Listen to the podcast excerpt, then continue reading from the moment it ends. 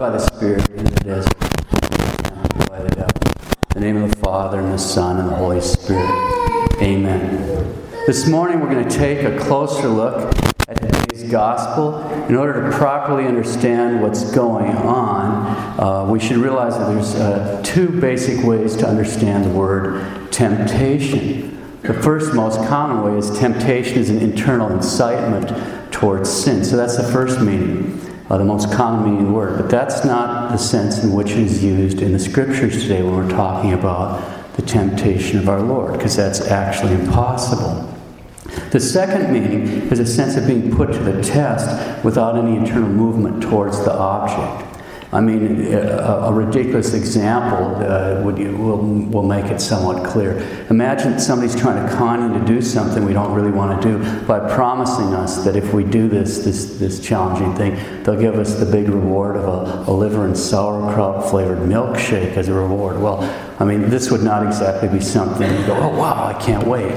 You know, you, you, inside, you basically not moved at all. So they can dangle this ridiculous milkshake in front of you, so to speak. Wouldn't have any internal movement towards it. It'd be putting to the test, but there wouldn't be any uh, there wouldn't be any corresponding interior movement whatsoever. So for the sake of clarity, we could call the first type, the, the common use, uh, the interior battle type, being tempted.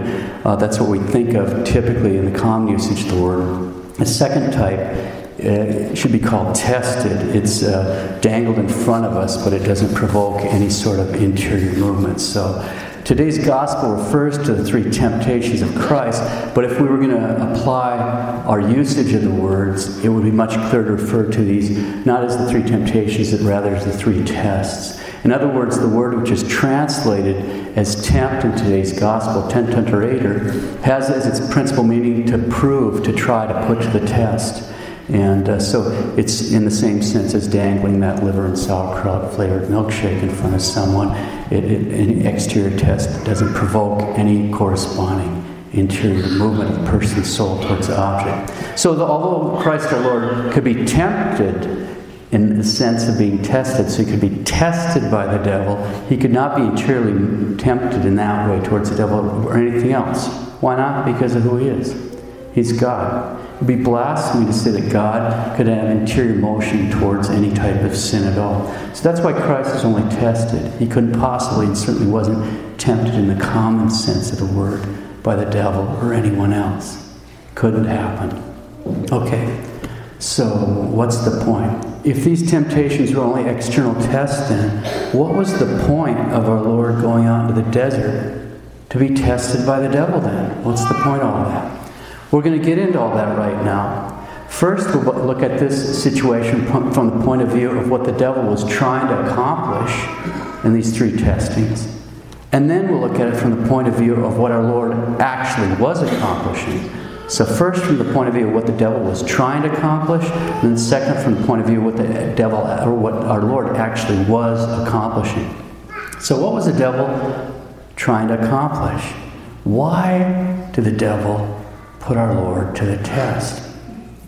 Because he was trying to figure out who our Lord was. He wasn't sure. He wasn't sure. Saint Thomas Aquinas explains, quote, as Saint Augustine says, Christ was known to the demons only so far as he willed, not as the author of eternal life, but as the cause of certain temporal effects, from which they formed a certain conjecture that Christ was the Son of God. But since they also observed in him certain signs of human frailty, they did not know for certain that he was the Son of God.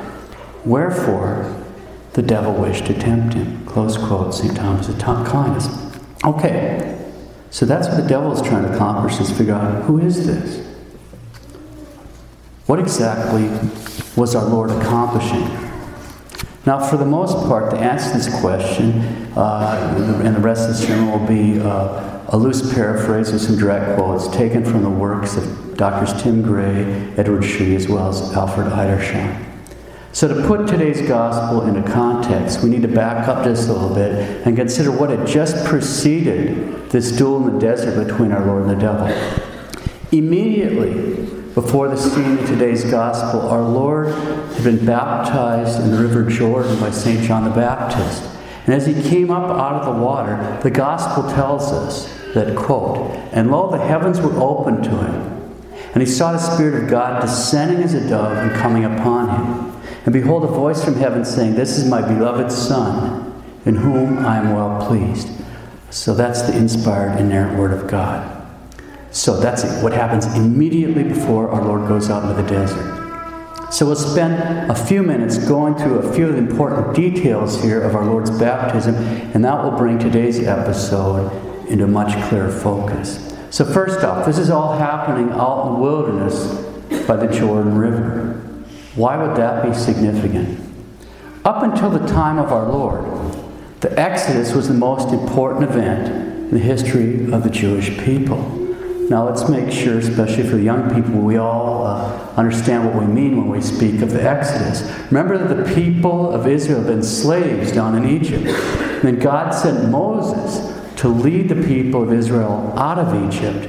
And he parts the Red Sea, and they wander through the desert for forty years until finally Joshua ends up leading them from the wilderness through the Jordan River. And as they lead them through the Jordan River, the Jordan River also parts, and they cross over that dry riverbed and into the Promised Land. So that's the Exodus. And once we realize that up until the time of the Lord, the Exodus was the single most important event in the history of the Jewish people, then we can see why. When Saint John the Baptist called the people out into the wilderness to be baptized in the River Jordan, this was a very significant sign for the Jews. When they followed Saint John the Baptist out in the wilderness, they were ritually reacting the Exodus. They, because they, they came in, they, were, they came out to the wilderness, they were baptized in the Jordan, they passed over and re-entered into the Promised Land. So there's this ritual reacting of the Exodus. They're filled with great hope that God will once more free his people, this time not from the pagan Egyptians, but from their current pagan rulers, the Romans. There's one more reason why the Jews who had followed Saint John the Baptist out of the wilderness and then richly reacted to the Exodus by being baptized in and passing through the Jordan, re-entering the Promised Land. There's one more reason why these Jews were filled with such great hope that God would once more free his people from their current pagan rulers, the Romans. And the first reason here is because of the symbolism of Saint John the Baptist's clothing. See, his clothing. What does it have to do with anything? Yes, his clothing. Saint Matthew points out that Saint John wore hairy garments bound with a leather strap. Well, so what? So what? Well, the Jews of those days were very, very familiar with the Old Testament, so they knew exactly what this clothing signified. See, the prophet Elijah, he's also known as Elias, used to wear this exact type of clothing. And as we know, the angel Gabriel had explicitly told uh, Saint John's father Zachary that Saint John would be, quote, great before the Lord, and he shall go before the Lord in the spirit and power of Elias to prepare the Lord a perfect people, close quote. So why would the fact that Saint John the Baptist dressed like the prophet Elijah be significant at all? Because the Jews had been waiting for Elijah's return. And here's an important point for today. There's a lot that could be said on it, but for today. They knew that when Elijah would return, he had a very specific mission, that he'd be preparing the way for the Messiah. So when Saint John the Baptist appeared in hairy garments with a leather girdle and preaching, quote, repent for the kingdom of heaven is at hand, close quote, the Jews saw this and they're left wondering. Now hold that thought.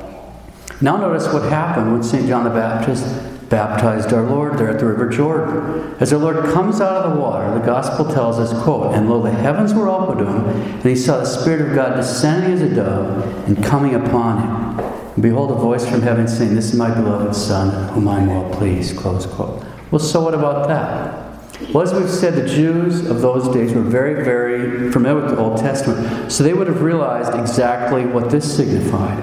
See, in Hebrew, the, the word for the anointed one is the Messiah. In Greek, the word is Christ. The word was often used in the Old Testament to describe the kings of the house of David who were anointed with oil when they took office. So the word Messiah is already associated with the Davidic kings. The kings who were descended from King David and who were anointed with oil when they took office. And even more significantly, when the prophet Samuel had anointed David as king, the Holy Spirit, the scriptures tell us, the Holy Spirit had come mightily upon him.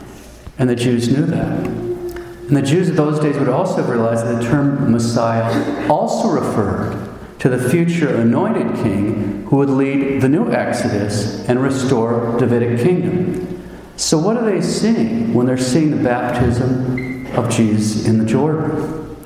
We're seeing our Lord, who is a member of the house of David. He's a direct descendant of King David, being baptized and pointed out by Saint John the Baptist, a prophet who even visually symbolizes the prophet Elijah, the very same Elijah who's expected to prepare the way for the Messiah, the future anointed king who would lead the new Exodus and restore the Davidic kingdom. And during this very same baptism that's already so symbolic in regards to its ritual reenactment of the Exodus, we see the visible coming of the Holy Spirit upon the Lord. And the Jews of those days, understanding that visible coming of the Holy Spirit on our Lord during his baptism, would have seen that as a visible anointing as king. Saint Peter speaks of this exact point in Acts chapter ten. Quote, "You know the word which has been published through all Judea, for it began from Galilee after the baptism which John preached, how God anointed Jesus of Nazareth with the Holy Ghost and with power." So when our Lord comes up out of the Jordan, he's just been publicly borne witness to by the voice of God the Father, by the visible manifestation of the Holy Spirit in the form of a dove, by the preaching, symbolic clothing, and symbolic actions of Saint John the Baptist. He's just been visibly anointed with the Holy Ghost and power as the Messianic King. Now, because of the expectations of the Jews at that time, that itself presented quite a problem. It's easy to understand once we understand what the Jews were actually expecting the Messiah to do when he came. Alfred Edersheim, this is a Jew that converted in the eighteen hundreds, became an Anglican priest and a professor at Oxford, summarizes the Jewish expectations of the Messiah. I quote, "Under the leadership of the rabbis, all that Israel hoped for was national restoration and glory. The Messiah himself was to be only the grand instrument in attaining them. According to the general opinion of the rabbis, the Messiah would appear and destroy the hostile powers of the world, notably the Roman power. Jerusalem would, as the residence of the Messiah, become the capital of the world, and Israel would take the place of the fourth world monarchy, the Roman Empire. Ransomed Israel would now be miraculously gathered from the ends of the earth and brought back to their own land. So the rabbinic picture of the Messianic age was of Israel's exaltation rather than of the salvation of the world. In the picture presented by the rabbis, there was neither room nor occasion for a Messiah Savior. There was an absence of any deeper spiritual elements. The rabbinic ideal of the Messiah was not that of a light to lighten the Gentiles and the glory of his people Israel, but quite the contrary. And these rabbinic misinterpretations and errors resulted in a fundamental antagonism between the rabbis and Christ."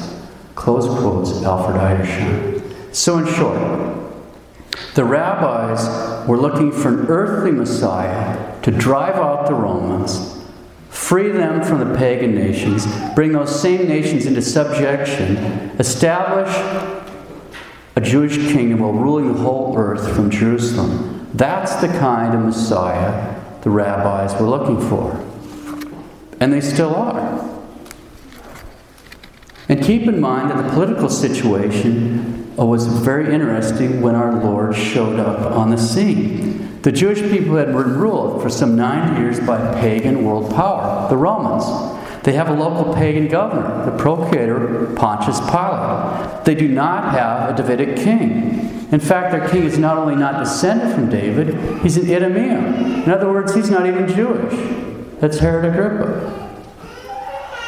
So the rabbis are expecting an earthly Messiah to drive out the Romans, free them from the pagan nations, bring all those same nations into subjection under them. The Messiah is supposed to establish this Jewish kingdom and rule the whole world from Jerusalem. That's what they're expecting. But instead of confronting the Romans, instead of confronting the pagan oppressors, instead of confronting the contemporary version of Pharaoh's army that the rabbis had in their mind, no sooner has our Lord been baptized and thereby identified as the Messiah, as the Anointed One, no sooner has this happened than our Lord heads out into the desert to confront the devil. Not the Romans, not Herod, the non-Jewish king, but the devil. Why does our Lord immediately go out to confront the devil? Now this is important. This is really important. Why does our Lord start his public ministry confronting the devil? By studying his public ministry in a duel with the devil, our Lord shows us exactly what type of messianic king he will be. In other words, our Lord came not to fight the Romans, not to drive them out, not to establish a Jewish kingdom, not to be an earthly king ruling the whole world from Jerusalem, but to attack the very root of the problem for which the Jews are suffering, and everyone else as well. As Saint Augustine pointed out, we have as many masters as we have vices. We have as many masters as we have vices. A vice is a sinful habit. We have as many masters as we have vices. When we're talking about sin, we're talking about bondage.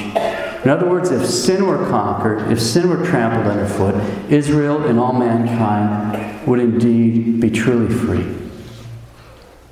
The bondage of the Jewish people was, and unfortunately still is, much worse than iron chains, dungeons, or Roman military occupation. It's slavery to sin. The liberation our Lord came to give the Jewish people, and indeed all mankind, is liberation from sin.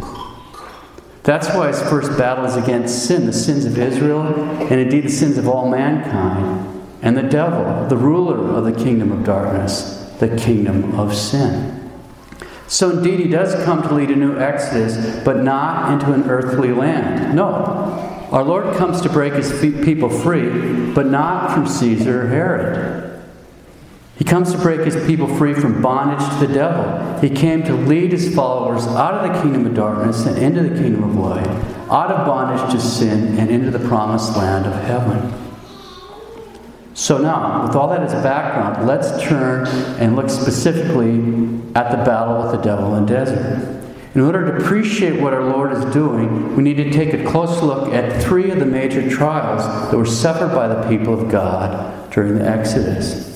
Now, we all know the story. The people of Israel are slaves down in Egypt. God sends Moses to Pharaoh with a message. And now Moses shall say to Pharaoh, "Thus saith the Lord, Israel is my son, my firstborn. I have said to thee, let my son go." And after striking Egypt with the plagues, Moses leads them out, parts the waters of the Red Sea, and the people of Israel free. And then Israel begins wandering through the desert toward the Promised Land, a trip which took forty years, a trip in which Israel was tested and tried. To appreciate what our Lord does, we're going to now look at three of those major trials during those forty years. The first trial. We can read about this in Exodus chapter sixteen.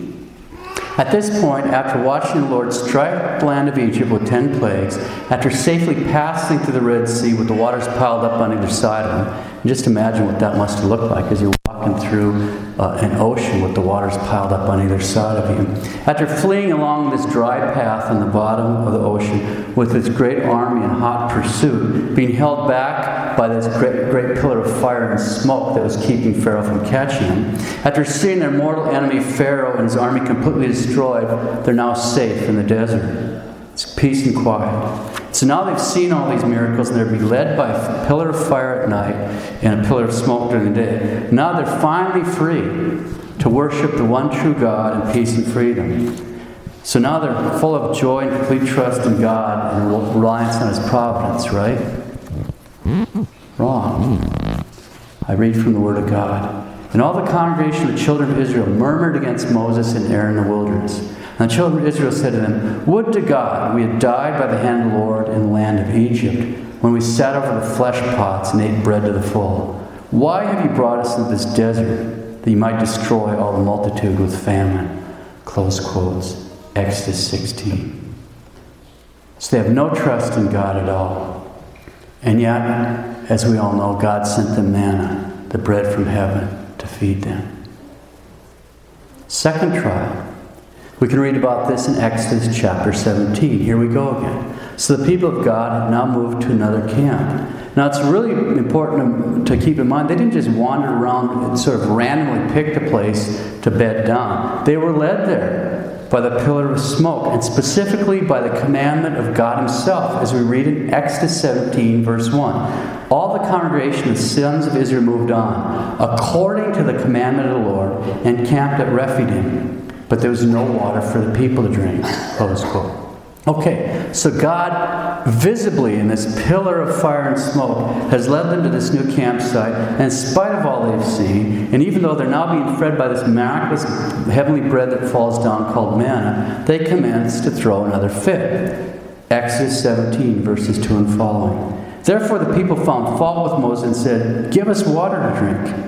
And Moses said to them, "Why do you find fault with me? Why do you put the Lord to the test?" But the people thirsted there for water, murmured against Moses, and said, "Why did you bring us up out of Egypt to kill us and our children and our cattle with thirst?" Close quote. So God responds by having Moses give them water from a rock. And quote, he called the name of the place Massa and Meribah. Massa means temptation or testing, and Meribah means contention. He called the place, uh, the name place Massa and Meribah because of the fault finding of the sons of Israel, and because they put the Lord to the test, saying, "Is the Lord among us or not?" So that's the scriptures. Now keep in mind, while they're throwing this fit and asking, "Is the Lord among us or not?" they're doing this in the presence of this giant pillar of smoke, the visible sign of God's protection and guidance. It's standing right there. While they're saying, all they have to do is turn their head. It's right there. Obviously, God had led them there, and obviously, he hasn't left them. The visible presence right there. Obviously, he's been feeding them with manna from heaven. It's not like God is going to let them all thirst to death. By this time, they should have learned to humbly trust God to take care of their needs, but instead they arrogantly put God to the test by demanding that God prove he was among them by giving them water right then and there. Third trial. We can read about this in Exodus chapter thirty-two. It's the story of the golden calf. We all know that story. Moses goes up on the mountain for forty days. The people say to Aaron, there's all this smoke, thunder, fire, lightning, rumblings. They can hear angels blaring trumpets and all that stuff. It's all going on right there. And they say to Aaron, "Arise, make us gods, that they may go before us." And Aaron built a pagan idol, the golden calf. It's a statue of Apis. That's actually the Egyptian bull god of fertility and strength. And then they promptly commit the sin of idolatry by worshiping. Okay, so the Lord God has just saved them from the satanic kingdom of Egypt and all the horrific demonic activity and idol worship of the Egyptians. And so what do they do? They get together, they build a statue of a demon, and worship it. All these miracles, the parting of the Red Sea, the pillar of fire and smoke, the manna from heaven, the water from the rock, et cetera, et cetera, and they go ahead and they build a statue of an Egyptian demon, and they worship it. Okay, so we've taken a quick look at three of the great trials of the Exodus. The first trial was that of Israel doubting that God would provide food for them in the desert. The second trial was that of Israel putting the Lord God to the test at Massa by asking, "Is the Lord among us or not?" with a pillar of smoke standing right there at the camp. And these little pipsqueaks have the arrogance to demand that Almighty God prove that he's among them by giving them water right here and right now. And third trial is, is the test of idolatry when Israel worships the golden calf. Now, let's take all that and apply it to the gospel today. Throughout Jewish history, the king is regarded as an embodiment of the whole nation. What happened to the king can be said to have happened to the people as a whole. So when the king is faithful to the covenant, then the entire nation receives the blessing of God. When sin is on the throne, then the whole nation suffers. The king represented the people. That's still true, by the way. That's still true. So as the anointed one, Jesus would have been viewed by his Jewish followers as their representative. And as their representative, our Lord spends forty days in the desert, symbolically reliving the forty years of the Exodus. During his time in the wilderness, he experiences the same three trials as Israel during the Exodus, but with one huge difference. Where Israel failed, our Lord triumphs. And in the process is a great foreshadowing of his ultimate triumph on the cross. He conquers sin and defeats the devil. Let's walk through. The first temptation, Saint Matthew. And when he had fasted forty days and forty nights, afterwards he was hungry. The tempter coming to said to him, "If thou be the Son of God, command that these stones be made bread." Who answered and said, "It is written, not in bread alone does man live, but in every word that proceeds from the mouth of God." Close quote. In our Lord's first temptation, he faces hunger in the desert. But unlike Israel, he does not waver. And in response to the Lord's temptation, he quotes, or the devil's temptation, he quotes Scripture. Now, when you read in the Bible, every time our Lord quotes Old Testament, one really good habit to get into is to go back and read that part of Scripture that our Lord just quoted from, because it's important. So we'll do that. Our Lord quote is quoting from Deuteronomy chapter eight, where Moses is warning the people not to forget God. Deuteronomy chapter eight, verses two and three. "And you shall remember all the way which the Lord thy God has led you these forty years in the wilderness, that he might humble you, testing you to know what was in your heart, whether you would keep his commandments or not. And he humbled you and let you hunger and fed you with manna, which you did not know, nor did your fathers know, that he might make you know that man does not live by bread alone, but that man lives by everything that proceeds out of the mouth of the Lord." Close quote. So our Lord is quoting a scripture which, which treats directly and specifically about the first trial of Israel in the desert. What Israel had failed at, our Lord does perfectly. Second temptation, Saint Matthew. "Then the devil took him up into the holy city and set him upon the pinnacle of the temple, and said to him, If thou be the Son of God, cast thyself down. For it is written that he has given his angels charge over thee, and in their hands shall they bear thee up, lest perhaps thou dash thy foot against a stone. Jesus said to him, It is written again, Thou shalt not tempt the Lord thy God." Close quote. In this case, the devil's act trying to get our Lord to put God to the test, to prove he means what he says. Notice the devil actually quotes Scripture here. And in this case, our Lord responds by quoting part of Deuteronomy six sixteen. Moses has just told the people they should love the Lord their God with all their hearts, with all their souls, and with all their might. And then in verse sixteen, Moses says, quote, "You shall not tempt the Lord thy God, as you tested him at Massa." Close quote. So our Lord quoted Scripture which refers directly to the second great failing of Israel in the desert, when Israel put uh, the Lord to the test at Massa, by demanding, well, the pillar of smoke is right there, demand Almighty God prove he's among them by giving them water right then and there. So in the second temptation, our Lord quotes that scripture and simply brushes the temptation away. Again, what Israel had failed at, our Lord does perfectly. Third temptation, Saint Matthew.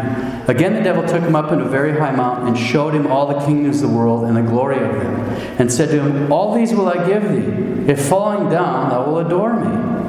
Then Jesus said to him, Begone, Satan, for it is written, The Lord thy God thou shalt adore, and him only shalt thou serve. Then the devil left him, and behold, angels came and ministered to him." Close quote. The Haydock Commentary notes that at this point, Christ does not quote the precise words of Scripture, but rather the substance of several verses. Deuteronomy five seven and nine, six thirteen, and ten twenty. Quote, "Thou shalt not have strange gods in my sight, thou shalt not adore them, and thou shalt not serve them. Thou shalt fear the Lord thy God, and shalt serve him only." Close quotes.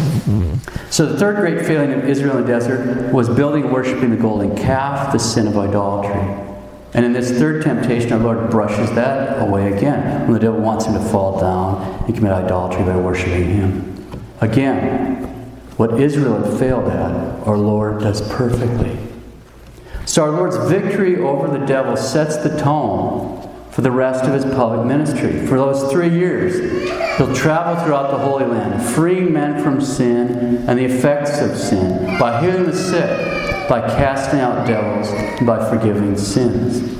As we read in First John three eight, for this purpose the Son of God appeared, that he might destroy the works of the devil. That's Scripture. For this purpose the Son of God appeared, that he might destroy the works of the devil. Our Lord came to break his people free, not from Caesar or Herod, but from bondage to the devil. He came to lead his followers out of the kingdom of darkness and into the kingdom of light, out of bondage to sin and into the promised land of heaven. He's our Savior. He came to save us from the devil and sin. He came to save us from an eternity in hell. For this purpose the Son of God appeared, that he might destroy the works of the devil. He's our Savior. He's our Savior. Let's close. During this Holy Land, let us carefully examine our hearts to make sure we're not imitating the people of Israel. Make sure that we haven't forgotten all the marvelous things God has done for us and continues to do for us, especially by remaining really present here with us. That's so amazing. We're sinners, and yet He stays here for us. Let's make sure we've placed all our trust in Him. Make sure that we haven't put Him to the test. Make sure that we're not worshiping any false gods, pleasure, power, possessions, sex. Make especially sure we aren't worshiping the most common idol, the most common false god of our time, which is ourselves. During this Holy Lent, let us rather strive to imitate our Lord with fastings, with prayers, by resisting temptations, and to show our thankfulness to the Father for sending His Son to destroy the works of the devil.